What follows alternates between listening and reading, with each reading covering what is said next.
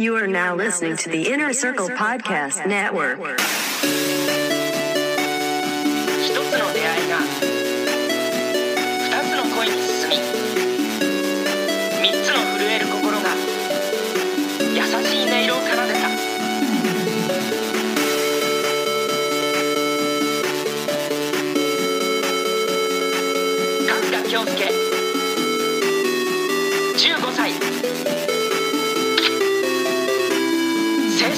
stop.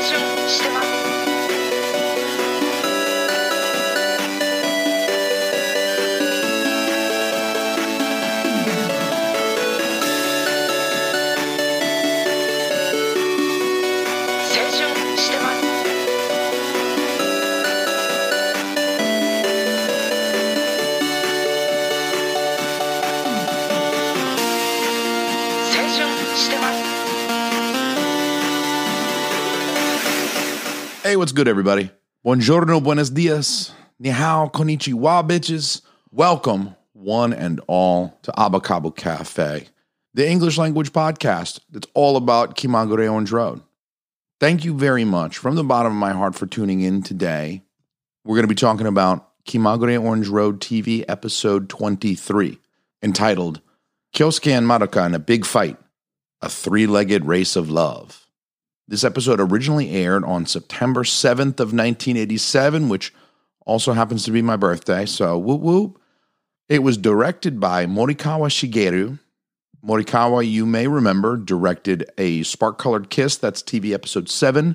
Also, Don't Ring the Wedding Bell, that's TV episode 11, as well as TV episode 16, the one where Madoka and Kyosuke saw a UFO. We also talked about OVA 2 recently. That was Hawaiian Suspense. That was also directed by Morikawa Shigeru. So we know Morikawa's got that affinity for the Hitchcock style suspense. This episode was written by Ohashi Yukiyoshi, who also wrote episode 13, Shikaru's Super Transformation, as well as TV episode 16, that's the UFO episode again, and OVA 2 Hawaiian Suspense. So Ohashi has frequently collaborated with Morikawa as director.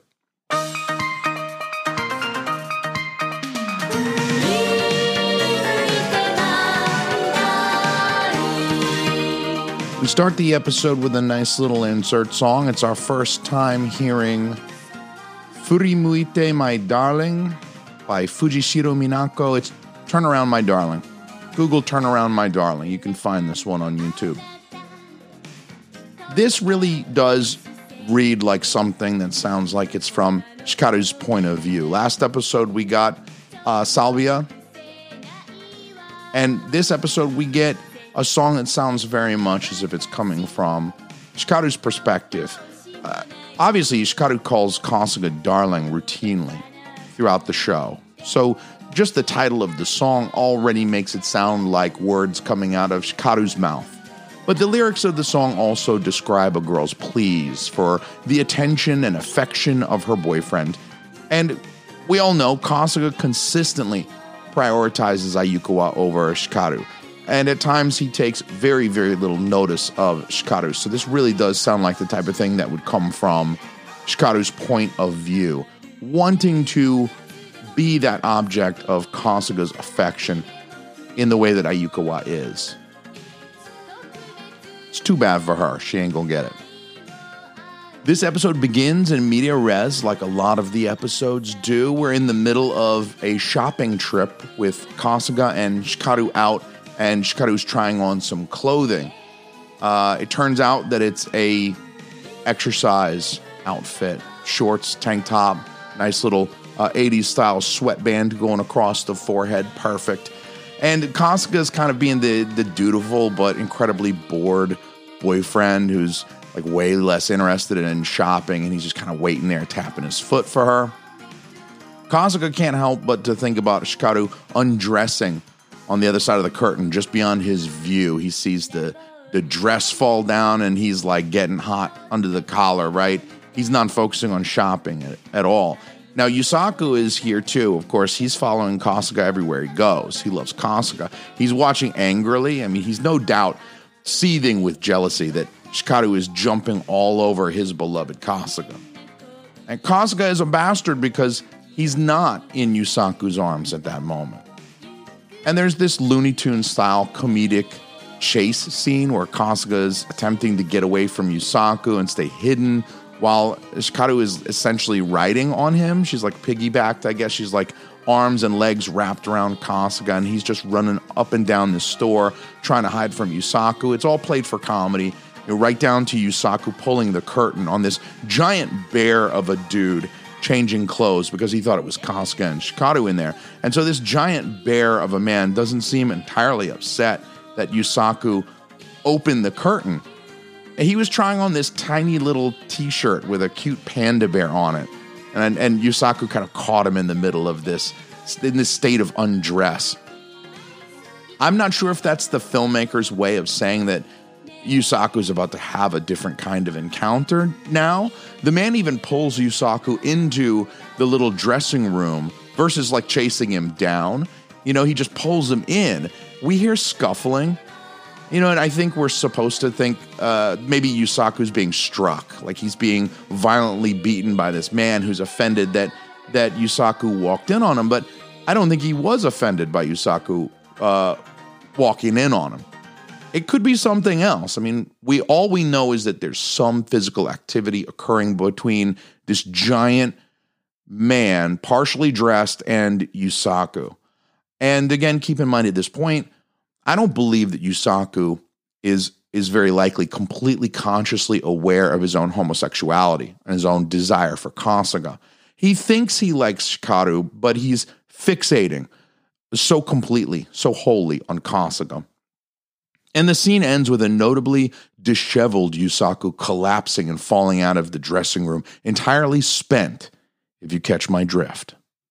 After this comedic opening, we flash back to the beginning of our story to see why Kasuga and Shikaru were out shopping for exercise gear in the first place. Sometime earlier, Komatsu and Hata comedically nominate each other for the male anchor before uniting to nominate Kasuga. It felt kind of like a bait and switch, like they sort of went after each other a little bit. When Kasuga wasn't paying attention, boom, they struck. I almost feel like they planned that a little. They have this necessary role for establishing the conceit of this episode. Kasuga has to run a race and Ayukawa is nominated to be his partner. Kasuga's face, as he's been voted into the anchor position, is hyper exaggerated and cartoonish. It's a very Looney Tunes style with the giant eyes and the mouth is huge and and and hanging open and it's very expressively drawn but not very realistically drawn. It, it expresses his incredulity perfectly, but but it's it's not a very realistic rendering because, again, things are all completely out of proportion. I understand anime is not a photorealistic style of animation either, but even still, there are animated features that attempt to maintain this uh, sense of, of realism with the animation. And yet, Often in Orange Road, we get these very cartoonish expressions, frequently from Kasuga and Jingoro.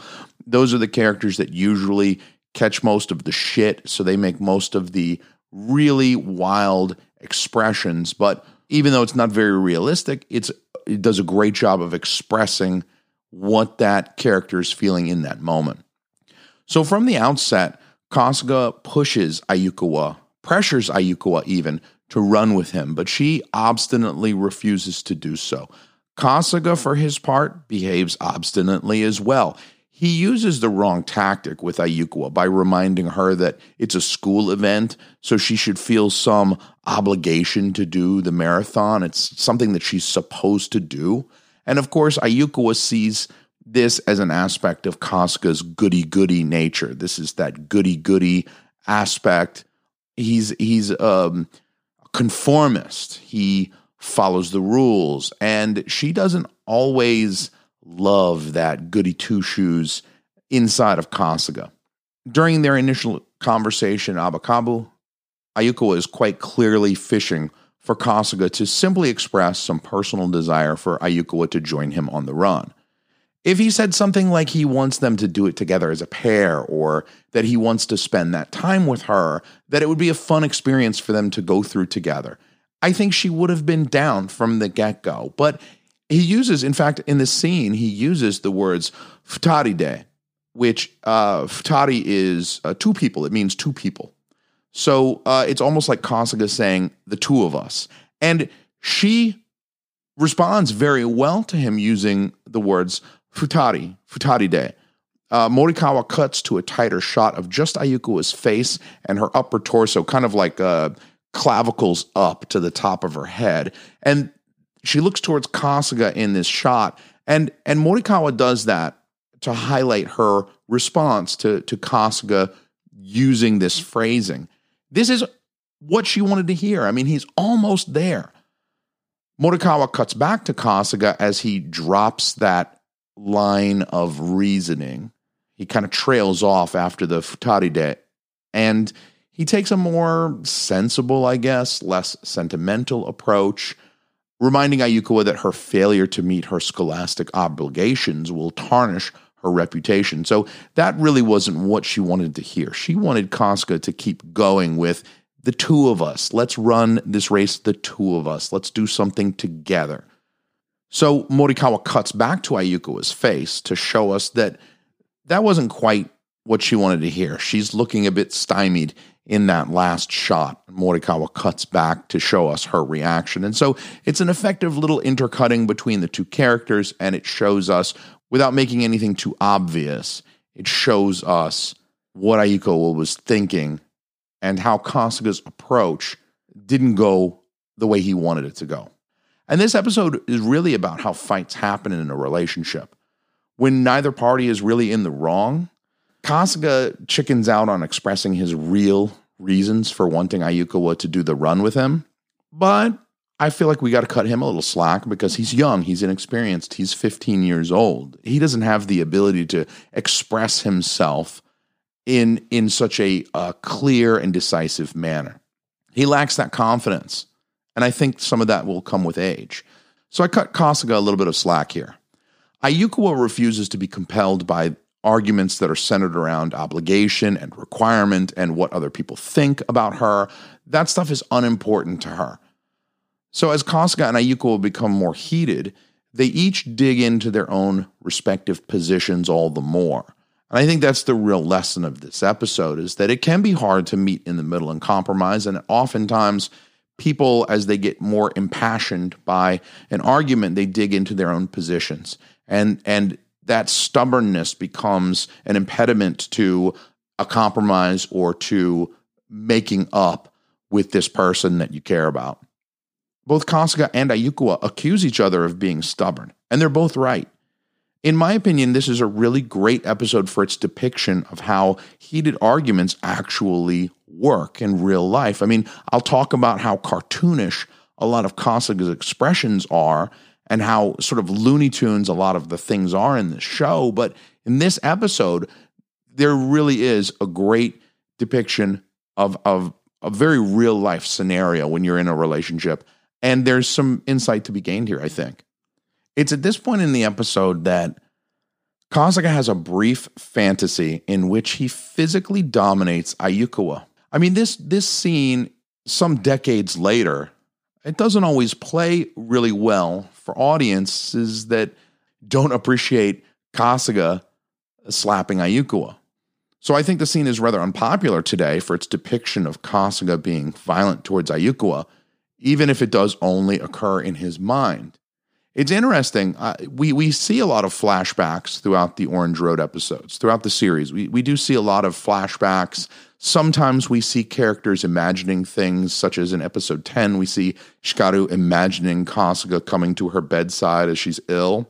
But we don't see a lot of cutaways like this. This is something that was popularized in more recent years. Like Family Guy is really well known for these non sequitur and really unnecessary and silly cutaways.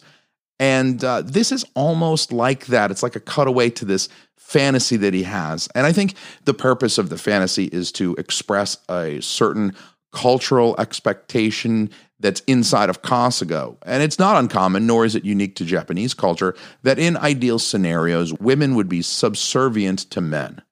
Kasuga's own fantasy is less about him actually striking Ayukawa and more a reflection of his ego, wishing for their current conflict to resolve in his favor. He's wanting her to come around to his position and agree with him. He's imagining himself as some kind of tough guy using this this different voice, supposed to sound more like a yakuza kind of tough guy. He imagines Ayukawa as much the opposite of her current demeanor. Instead of remaining steadfast in her resolution to skip the race, Kasuga imagines her bending to his will and agreeing with him. He has to apply a little force to do so, but she jumps on his side pretty quick.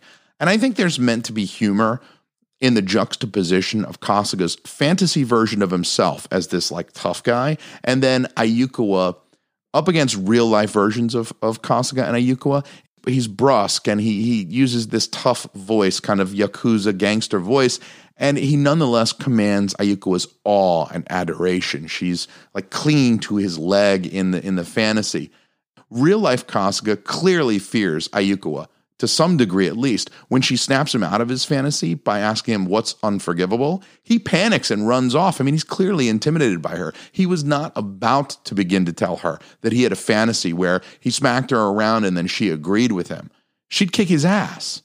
So I think there's meant to be a little humor there that he's imagining himself as this tough guy, and the minute she says something, he runs away with his tail between his legs. So it's that juxtaposition that I think is is meant to be funny. I don't think that the filmmakers, I don't think Morikawa or Ohashi intended for us to think it was amusing or admirable that Kasuga would uh, smack Ayukawa because she disagreed. She dared to disagree with him. I don't think that's where the, the humor is, and I don't think they were trying to mine something like like uh, violence against your uh, your significant other as being uh, humorous at all. But I think the humor was meant to be that he imagines himself being this tough guy.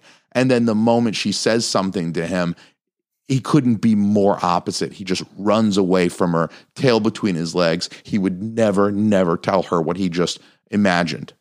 Real life Kasuga could never dominate Ayukawa if things came to blows. Furthermore, real life Kasuga is way too much of a people pleaser to ever take such a firm stance with anyone, let alone use violence. Ayukawa, never. He would never do that.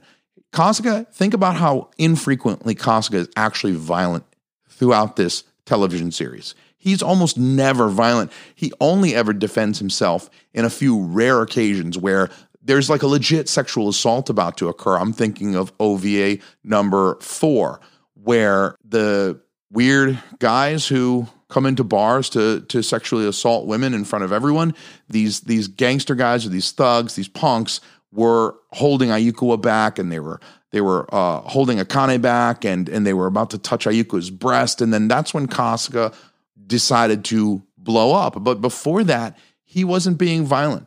And he's never violent in the show. And so I do believe that that the real life Ayukawa does love Kasuga. She's really not great at expressing her feelings.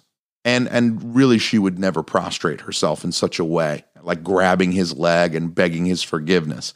So I think this this brief sequence is meant to be humorous, but not for Kasuga smacking Ayukawa.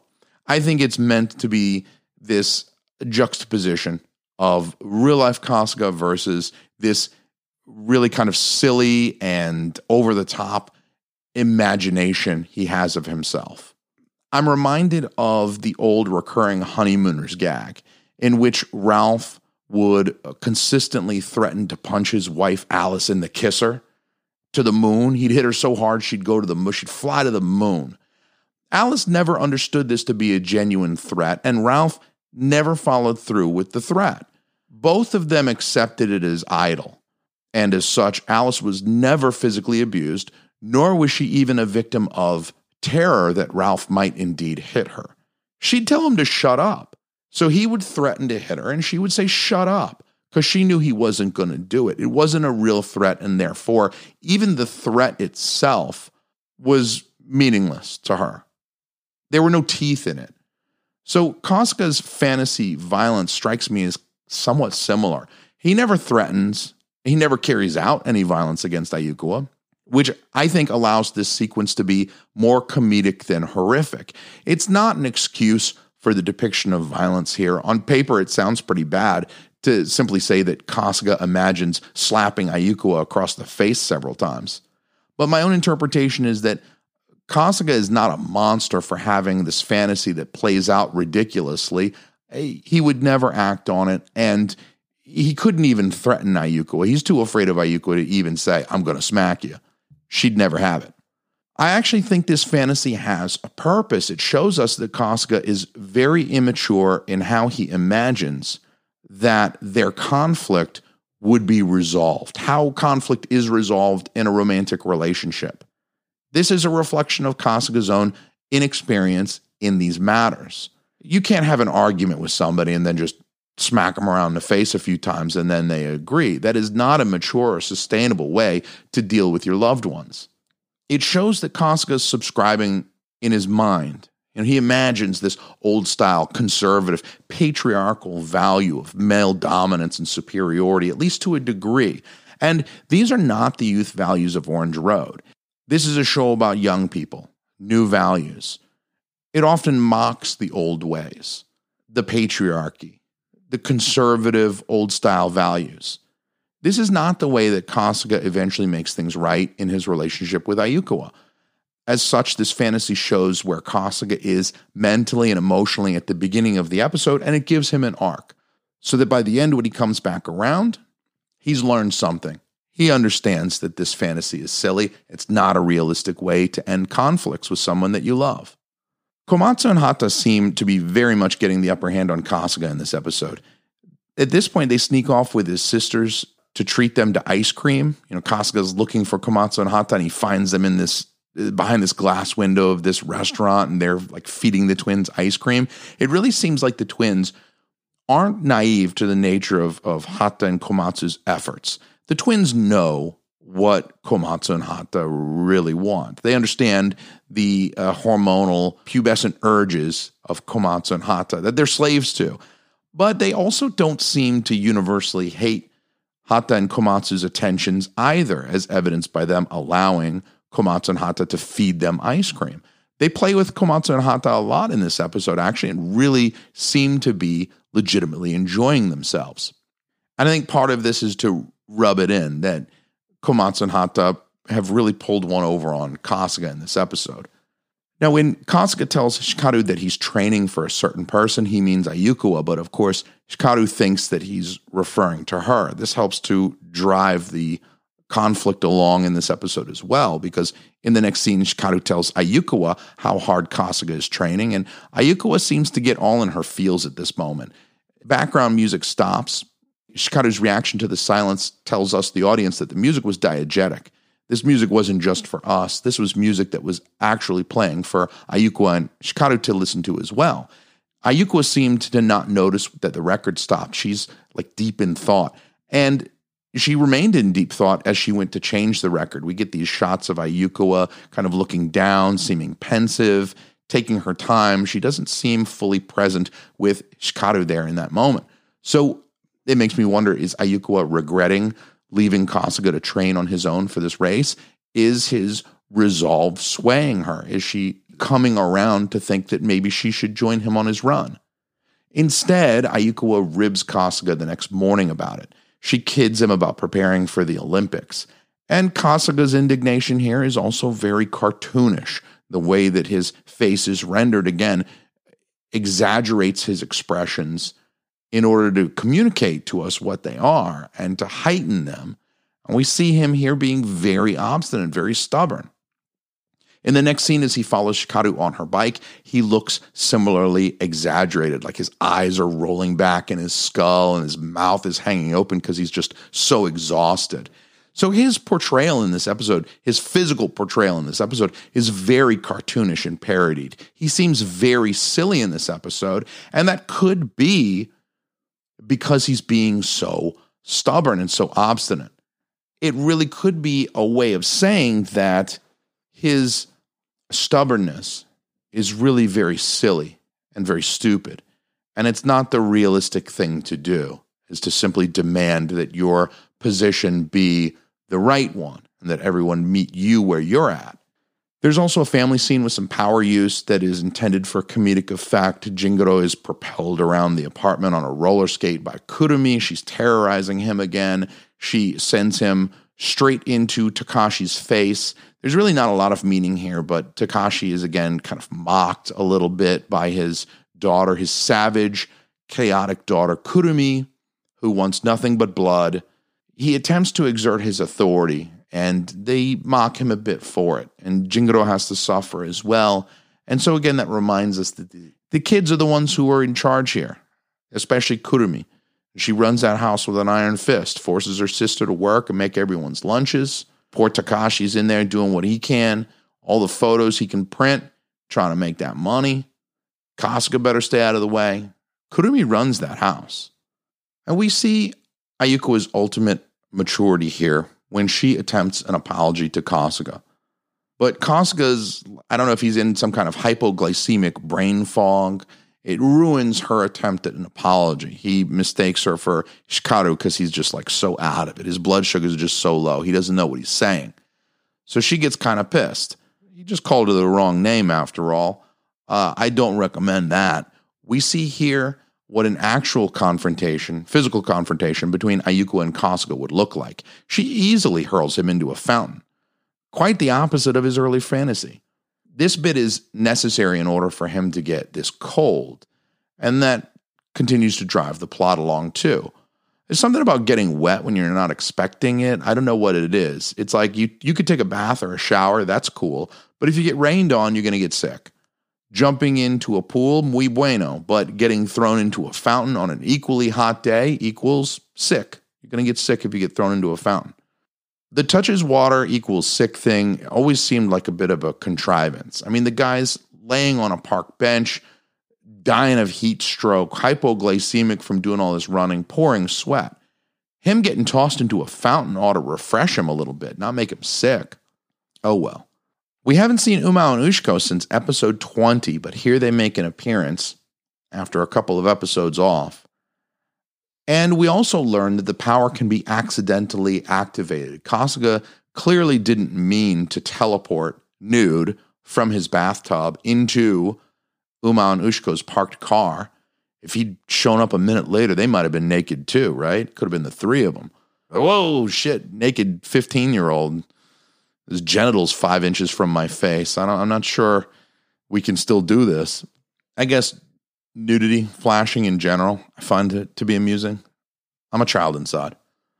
Morikawa uses a flashback to show Ayukawa realizing that it was likely her fault that Kasuga caught a cold. He's not at school the next day, and she feels responsible. Of course, it had nothing to do with him running naked through the streets in the rain last night. It has everything to do with you throwing him into a fountain on a hot day when he was already dripping with sweat. Ayukawa is shown talking to Shikaru about Kasuga falling ill. And at that moment, we see Hata and Komatsu playing with the twins. They're like running around the yard or something like that. They appear to be having a lot of fun. And I think that they're shown getting along so well in this episode to uh, highlight how carefree they are after throwing Kasuga under the bus. Like this episode's a lot of work for Kasuga. He's not having a lot of fun. He's suffering a lot physically. But like Komatsu and Hata couldn't be happier. Like every time we see them, they're just like running past the camera with humongous grins on their faces. They're laughing. They're having the time of their lives. Meanwhile, Kasuga's not getting along with Ayukawa. They're mad at each other. Kasuga's upset. He's running 10 miles a day, whatever the hell he's doing. He's passing out hypoglycemic on the park bench, getting tossed into the fountain by uh, his would be girlfriend with the mad self defense skills. And I think it's just kind of rubbing his nose in it, right? Komatsu and Hata are having the time of their lives. Finally, Ayukawa makes a second attempt at an apology when she goes to visit him at home. She knew he was out that day. She cut school a little early and she wanted to go check on him. That's a nice thing. And it's here that Kasuga also expresses regret for his own obstinate behavior in this episode. Ayukawa admits that she just wanted Kasuga to invite her to run with him as a couple. Futaride. She wanted him to approach her in a certain way for that request. I don't think that's that weird. I think how you talk to people is kind of important, especially if you want them to do something with you. Inviting somebody to do something because you want to spend time with them, that's the way to phrase it. Tell somebody you miss them. Tell somebody you love them. Tell somebody you want to spend time with them. Don't tell them it's what you got to do. Think about your reputation. Think about my reputation. Think about how what you do reflects on me. That's not the right way to do it. So here, uh, she decides to do the run with him together. I think that was what was important. They decided to do it together, and they both felt much, much better about it. We get to hear Kimito Island Cafe here. That's You and Island Cafe or You and the Island Cafe. Google that one. I love this one. And I'm playing it because I love it. And uh, we got to hear this one, I think, episode 19, maybe. This is very beachy. It's very islandy. It's appropriate for a summertime episode. I guess they wanted to get a little bit more mileage out of this one before uh, the hot weather was completely gone. I know we're done with the summertime now. We're, we're school's back in session. Natsuyasumi is over. And it's a great song to use, I think. I, I dig it. This is good background music. Akasuga and Ayukawa wind up enjoying their run together. Of course they did. It ends well. All's well that ends well. Let me tell you what you're going to enjoy doing with me. Signing up for my Patreon, patreon.com slash Team. Come check us out. Come support Team me on Patreon. We bring you fine podcasts like Abacabo Cafe, and I would love for you to come join us. I've got lots of Orange Road related bonus content and more coming. We're to do uh, some watch some watch alongs for the series. We're to watch the TV series together. It's to be excellent. Once I figure out YouTube's not to let me do it, but we're to uh, we're to make some Katsusans together. I watched Shinkor for the very first time. You can watch the video of me watching Shinkor for the first time. 25 years I hid under a rock trying to avoid Shinkor, but I finally watched it and you know what? It wasn't half as bad as I thought it was going to be, you know? I think maybe if you watch a few Transformers movies, you know, watch a couple of Michael Bay Transformers movies before watching Shinkor, and you're going to feel like you're going to feel like you're having an artistic experience with Shinkor. It's going to be way, way better. So come check us out on patreon.com slash Team Almy. I would love you so much. I'm going to send you some uh, merch. I always do that. Also, check out innercirclepn.com for some other podcasts. Creatures of the Night is my other podcast. I'd love for you to check out Creatures of the Night. That would be excellent. Uh, it's wacky, it's goofy. We talk about aliens. George Bush did 9 11. I mean, we don't get too political, other than the CIA doing 9 11, Dick Cheney. But come check us out at Creatures of the Night. I'll throw a link up to that in the show notes. We have a ton of fun on that podcast. It's not Orange Road related at all. And uh, I want to say I appreciate you guys very much for listening to the episode. If you haven't already, please subscribe. If you're listening on iTunes or Apple Podcasts, leave me a review. I would love that too. That does my ego uh, worlds of good.